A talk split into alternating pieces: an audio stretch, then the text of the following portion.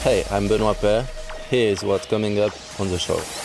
Welcome to another A T P Tennis Radio podcast, and this week, just days after a momentous two weeks in Australia, we look back on the twists, the turns, and the Federer-fueled magic of the first Grand Slam of the season. I'm Seb Lauzier, and over the next half an hour or so, we'll hear from the Swiss maestro himself. We also have Marin Cilic, Grigor Dimitrov, Kyle Edmund, Hyeon Chung, Leighton Hewitt, Michael Chang, Kei Nishikori, and much more. It is a packed podcast, but where else to start than with the main man himself, a twentieth Grand Slam and a record-equalling sixth Australian Open title. Roger Federer is the third man in the Open era to win four or more Grand Slam trophies after turning thirty, following in the footsteps of the great Rod Laver. And in the aftermath of this most recent win, Gabriel Clark spoke with Laver himself, alongside Andre Agassi, Stefan Edberg, Pat Cash, Marat Safin, Andy Roddick, Pat Rafter, and Henri Leconte, all wanting to pay tribute. He's the greatest player the men's game has ever known, and at the twenty eighteen Australian Open, Roger Federer made history once again, claiming a remarkable, record-breaking twentieth Grand Slam title.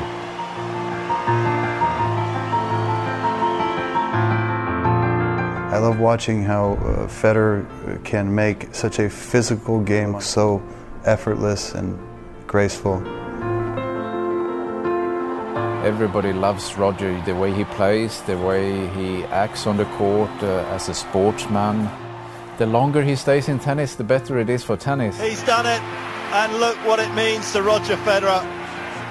He's been blessed with great physical abilities, hand-eye coordination. He's sort of got the package. Federer claims Grand Slam title number seven. He is the most complete player of, of all of them. I learned a long time ago not to be surprised by anything that Roger Federer does. We're all watching something pretty special. I think he's magical. I'd congratulate him every time.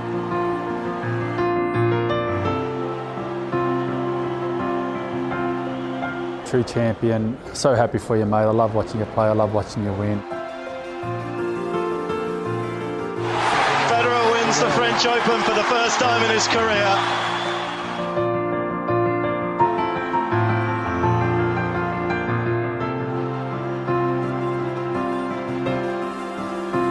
Congratulations, it's unbelievable. Bravo Roger, félicitations, champion.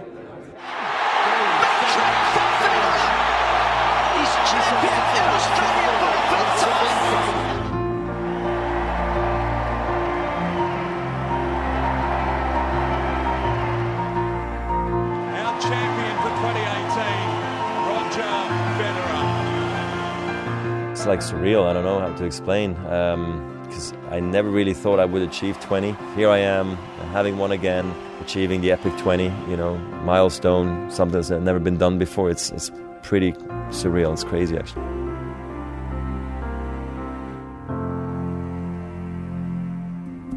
And emotions were still raw a day later. Still a little bit confused that it's all over and that I was able to do it. Last year it was more straightforward, you know, it was just disbelief, couldn't believe it happened, and uh, I don't know, this year it seems more surreal. I'm not sure how much I really felt like I could defend it. I just felt like it was, again, like last year, something was going to come in its way, one guy was going to catch fire, and uh, I was not going to be able to stop him. But look, maybe next year when I do come back, I might, I might actually believe I can win it, but then I probably won't win it, you know, so it's better to stay relaxed about my chances, especially in my later years on, my, on the tour, and I think it served me well that I stay more relaxed. Well, love to come back. I know I forgot to say that during the match, you know, at the end, because I don't know, remember what I was saying at the end, but uh, all I wanted to say is a big thank you, and that's it, really. A lot of people to thank in a moment like this, but of course, I hope I come back and, again next year. And it's not just on court where Federer is making his presence felt. His foundation in Switzerland and Southern Africa continues to go from strength to strength. I'm really proud of the way we've been able to build up the foundation from the very beginning over a decade ago now, and seeing where we're going now, reaching the goal of having helped one million children by twenty eighteen. Uh, we're truly on the way to achieving that goal, which makes us very proud. And obviously the field visits for me are most special always when I get a chance to interact with the kids.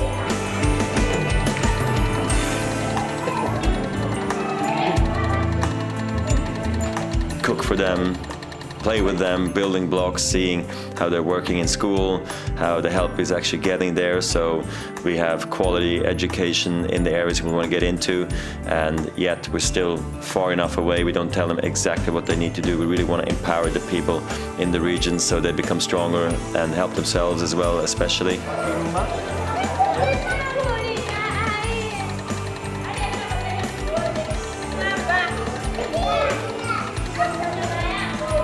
And uh, speaking to the, the parents to see how happy they are, uh, chief of villages, you know, just everybody involved. It's just such a wonderful feeling when you go there and uh, you come out of it and you're so motivated to do even more. What is his hair?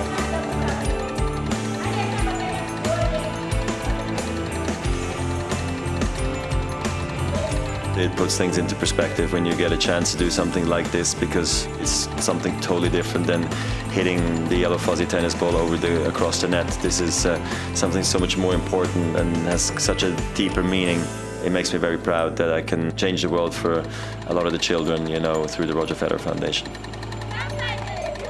Back to matters on court, and what has Australian Open runner-up Marin Cilic made of his start to twenty eighteen? I'm enjoying how I'm playing. I think I did uh, good in the off season, and uh, you know, those things are paying off on the court, which is uh, a great thing. So I'm just being a little bit more aggressive, taking a little bit more chances, and I think I'm trying to play as well a little bit closer inside the court uh, when I have the chance that I'm going for the shots. The journey that we all take as players, uh, it's it's. Uh, individual for everyone, and then after the career I want to be able to look back and say I gave it all and I used the opportunities that I have as a player the best I could. So, you know, I'm trying to uh, do it every single day the best I can. My goal is to finish in top five. Um, you know, it's a big challenge, but you know, I'm improving every single year, and you know, that's a challenge that I want to succeed in. And Cilic, not the only one resetting his goals for the season after getting off to a flyer. Championship point number three for Hyeon Chung. Deciding point. Serve to the backhand of Rublev. It sits up Chung. Puts it away! The biggest weekend of his career so far! The next-gen champion just a couple of months ago, and now a Grand Slam semi-finalist. Hyeon Chung's admirers are many and varied, including his coach Neville Godwin, Mark Philippoussis, and first, Todd Woodbridge. One of the best movers to watch around the courts, nearly of all time. I've seen some pretty fast ones, but what I've seen in recent times, particularly at the Australian Open, it's so much fun to watch. twenty-one-year-old hungry kid. They don't show much respect for anyone. They don't really care who that person is or who that champion is. He made his initial breakthrough in twenty fourteen and didn't initially work out that well for Hyeon, but I think he's coping with it a lot better this time and he's a lot more comfortable. He feels more confident in his in his own abilities and his own abilities to deal with life on the tour. He's just a really calm guy. He doesn't really get too up or down about too much, so I think he, he brings that personality onto the court, and he doesn't let like the outside distractions get in his own way. He's shown that he has the game to, to move forward and to compete with the big boys, and uh, you know, he's much more of a complete player. I think he's still very young, only twenty-one years old, but uh, he's got so much potential, and I think he demonstrated that last year in the next gen finals. After the Milan, finished the, in the win, and I played really good last few weeks and this week as well, and I'm just trying to focus on every point.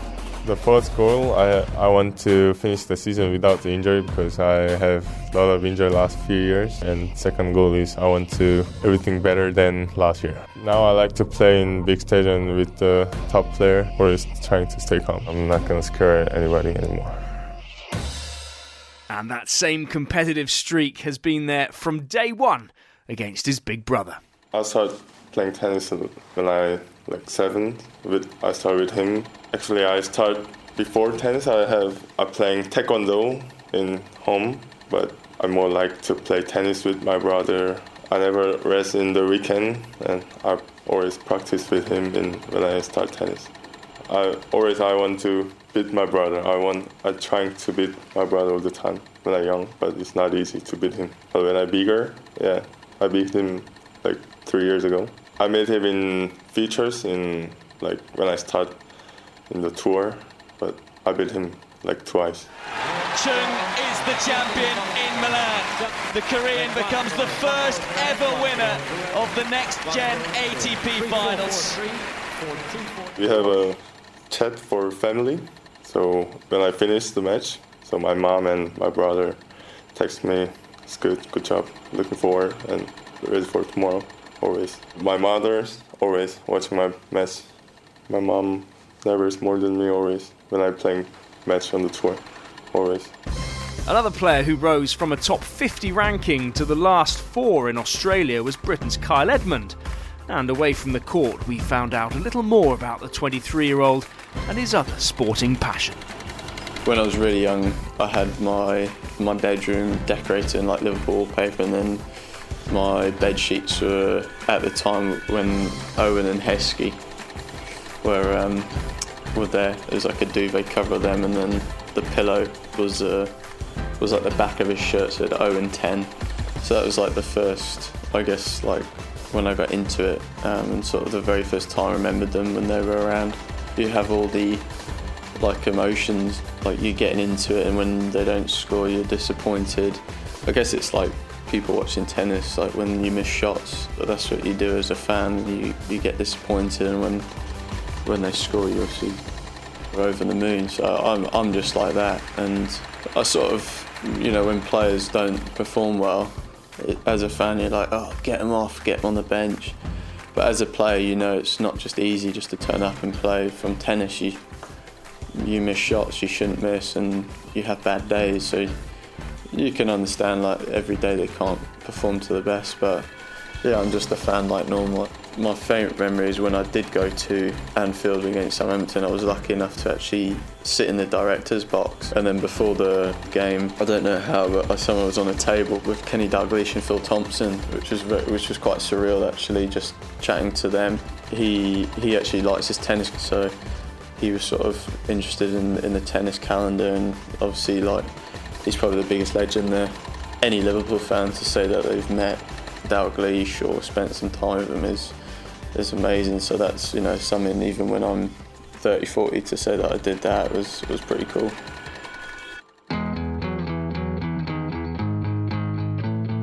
What's going on, guys? It's G D right here. I'm gonna answer some questions for you.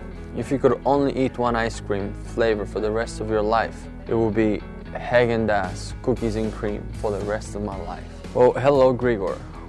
What are some of your favorite countries in the world? Well, I love the Australian trip. Uh, it's can arguably one of, be one of the best ones um, for me, absolutely. Then I love being in England. And pretty much anywhere that I can enjoy the sun, even though in England the clouds are getting on the way sometimes, but those two places are my go-to spots. Are you more into movies or series? I love movies when I really feel it, like when I have the time to kind of stay up late and don't care what time I'm gonna wake up in the morning. But other than that, a couple of series before you go to bed, we're good to go. If you could be a pro athlete in any other sport, which would it be? Track and field uh, or long distance runner? If you could learn any language in the world, which one would you choose? Um, well, I'm living in Monte Carlo, so I guess the other language I would like to learn is French. Who is your inspiration? I get inspired very easily by Batman. He's my favorite hero. All right, there's a very good one. Yo, Grigor. Sometimes you have a bad day in the office. What mindset should you have to survive? The biggest asset you have is yourself. Simple as that. When you get out there on the court, you have no one else to count on, only on yourself. So be accountable for your own actions. Take the bull by the horns and do one hundred percent from yourself, and that's the best thing you can do. How everything else would unfold, up to God, up to everything else. So control what you can control. You're listening to A T P Tennis Radio. This year's Australian Open was also the swan song for one of the fastest ever servers in tennis, Sam Groth. The Melbourne man sat down with friend and former world number one Leighton Hewitt to say his goodbye. Grothy, you know, this is where it's all going to end for you, mate, as a professional tennis player coming in. Um, you know, when did you make the decision, I guess, to, to actually shut it down, and especially at the Australian Open? Yeah, I mean, obviously... The decision uh, sort of happened after the U S Open. Um, the plan was to come back and get myself ready for, you know, an assault at the end of the year and to come in big into this year. And I think when I came home, and, and obviously we had a few chats about it, and I spoke to a lot of people close to me. Um, and I just don't think my heart was in it to keep going to the level that I thought that if I was going to do it, I could do it properly. Yeah. Um, Yeah, so sort of the end of last year, and obviously I wanted to be able to go out at home as well. I think that's yeah. important to be able to go out here. And you sort of had two careers as a tennis player. You had one early on where you came out of juniors, but then you actually gave up because of injuries, uh, went and played a bit of footy, um, but then came back as a player, and you had a lot of your major success in that second sort of career. Um, I guess tell us, you know, some of your career highlights. Yeah, I mean... Um, obviously winning the Newcombe medal was great, but it was on the back of, you know, a really good year for me. Uh, made third round here in Australia and third round at Wimbledon, where I got to play Roger Federer, and I took a set, and then, you know, we made semis at Davis Cup that year, and we had a huge quarterfinal tie. It was probably one of the biggest highlights of my career when we came back from two zero down against Kazakhstan up in Darwin. We put the nation on our back. but uh Yeah, I mean, that year, twenty fifteen, was really special for me. And I guess moving on now into this next chapter, after the Aussie Open finishes, uh, I know you're engaged to a beautiful Brit. Um, I'm assuming there's going to be a marriage sometime uh, later this year, I guess, yeah. um, at some stage. Yeah, in November's the plan. So we've moved back here to Melbourne. Uh, she graduated from college in the States and moved back sort of mid last year, and got ourselves a couple of puppies who are... Is that just a bit of practice, the puppies first? Well, yeah, that's the, that's the idea. I think she was trying to keep me uh, keep me happy until, until uh, she was prepared to have some babies. So it's been a lot, a lot of fun playing with you over the years, and uh, you've done yourself and your family extremely proud. So thanks, all the best, mate, in the future. Appreciate it. Thanks, mate.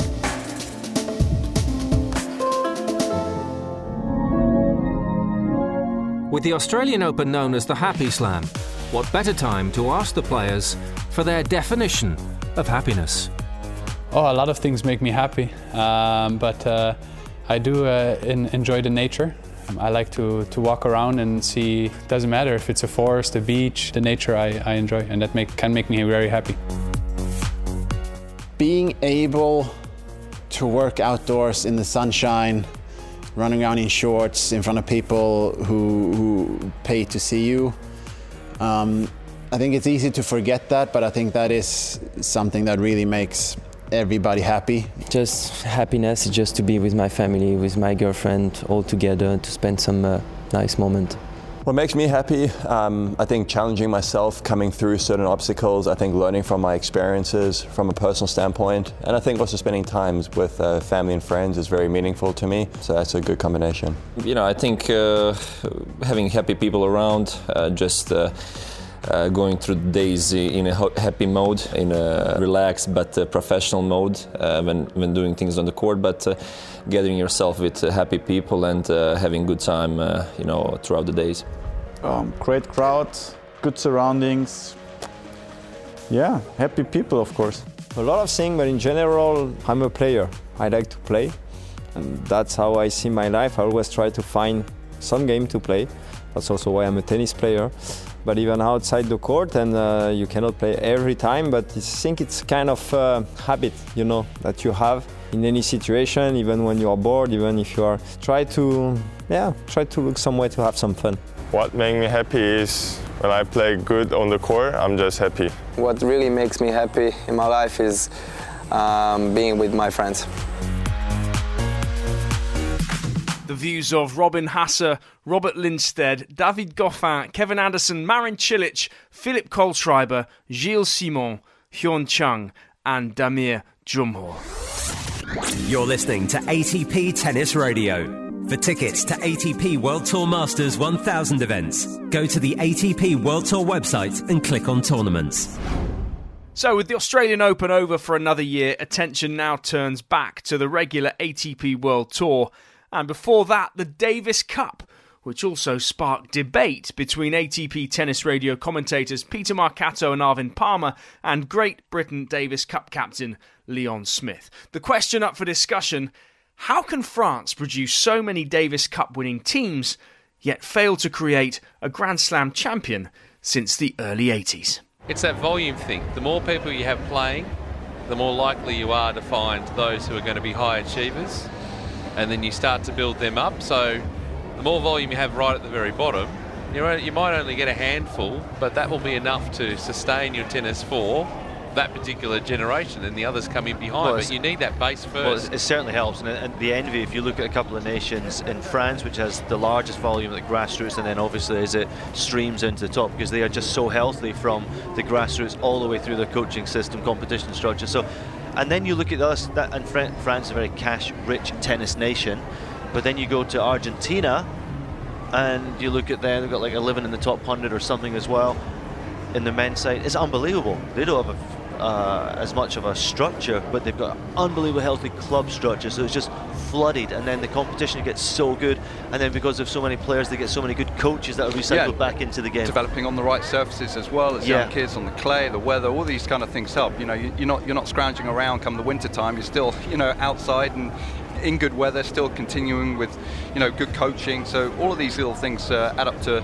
to being a, a huge advantage. So, but is there a problem though? Just, we were talking about uh, the French players last week, and so many French players, they've been remarkably consistent, but they haven't had that player who's been right at the very top in terms of winning majors on a regular basis to being world number one.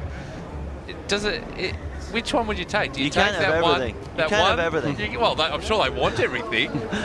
They keep having players at the top of the game. What would you prefer? Oh, it's such a difficult question. I mean, it's it's what you, it's, I guess it's what you get used to as well. Okay, if, you know, you've you haven't had a Grand Slam champion since uh, Yannick Noah. You want that so desperately, but you've you've had plenty of players inside the top ten, winning Masters one thousand events, going deep in slams and everything. So you're just just so desperate. It's only until that's gone.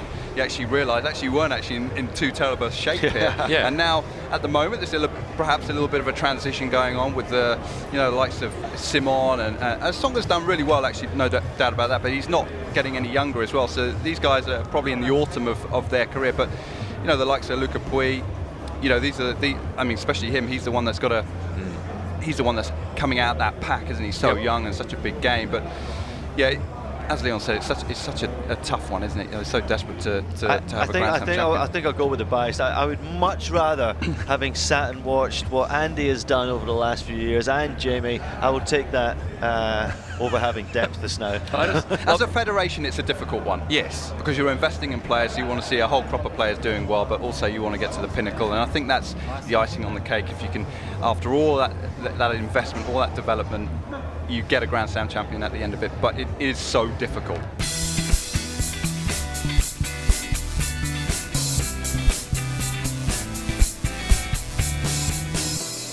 While most of the top players are now busy preparing for the upcoming A T P two fifty and five hundred events, one superstar of the game is quietly going about his business on the Challenger Tour. Kei Nishikori is going back a step in his road to recovery from a wrist injury, which is all bringing back memories of his maiden A T P Challenger Tour title ten years ago. I remember, um, I forgot the city, I'm in the country, Bermuda, yeah, Bermuda. It was a very important, important Challenger win for me. Um, I think before I got injured and uh, I had a elbow, elbow surgery, so this win was very important. Yeah, it's always, you know, great to, to play Challengers to, to get more confidence, and you you get more experience to, to how to win the match, and uh, you know it's more difficult, you know, getting more and more uh, Challenger to A T P Tour, but you know to to win couple title in Challengers, it's very important.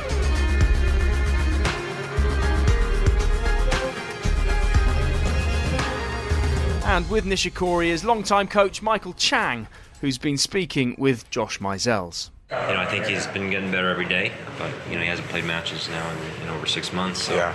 you know, it's nice to be out there, and I'm sure, you know, getting used to the crowd, getting used to the atmosphere, and, you know, um, hopefully getting a few more matches under his belt.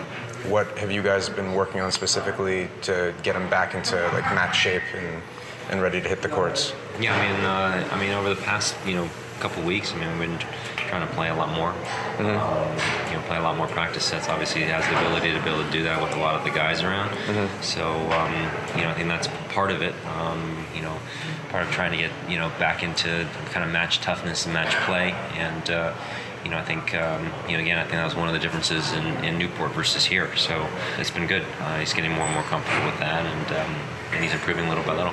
What was sort of the reasoning behind starting his comeback on the Challenger Tour? Is it just getting more matches? And, yeah, I mean, okay. Obviously, you know, we were thinking, we were hoping he would start out in, in Australia. Um, yeah. You know, sign up, obviously, to play in Brisbane and, and Sydney. Um, but, you know, he wasn't ready yet. So, you know, he didn't want to didn't want to force it. You know, kind of work out a little bit of the cobwebs and, and uh, hopefully have a good week here in Dallas. And, uh, you know, hopefully by the time he reaches New York, um, you know, he'll be you know, completely, you know, mindset and match mm. tough and, and ready to go, ready, really ready to start his year on the you know on the main tour.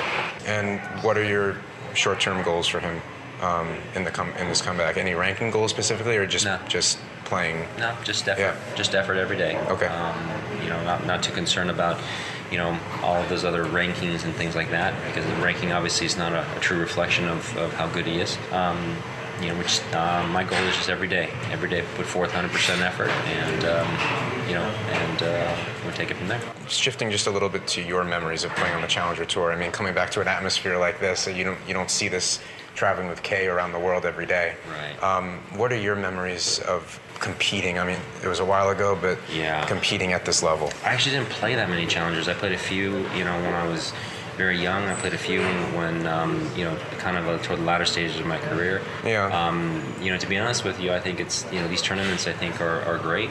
Um, they're they're not easy tournaments. Um, no. You think that, uh, you know, they'd be easier because they're the challengers and players are ranked lower, but, you know, the guys are hungry. They're eager to play out here. Um, you know, a lot of them are um, been on tour for a while, and there's some guys that are obviously up and coming, but um, there's no easy matches here. You know, I think in, in many ways, in certain ways, the, you know, if you're able to go out, you know, tough challenger matches, I mean, it really will make you tougher, um, you know, heading into the main tour. That's it for this week. Thank you very much for listening. Remember, you can listen to the A T P Tennis Radio channel twenty-four seven on TuneIn and on A T P World Tour dot com. Please let us know what you think of the podcast by leaving a review on iTunes. For now, though, enjoy the tennis. See you next week.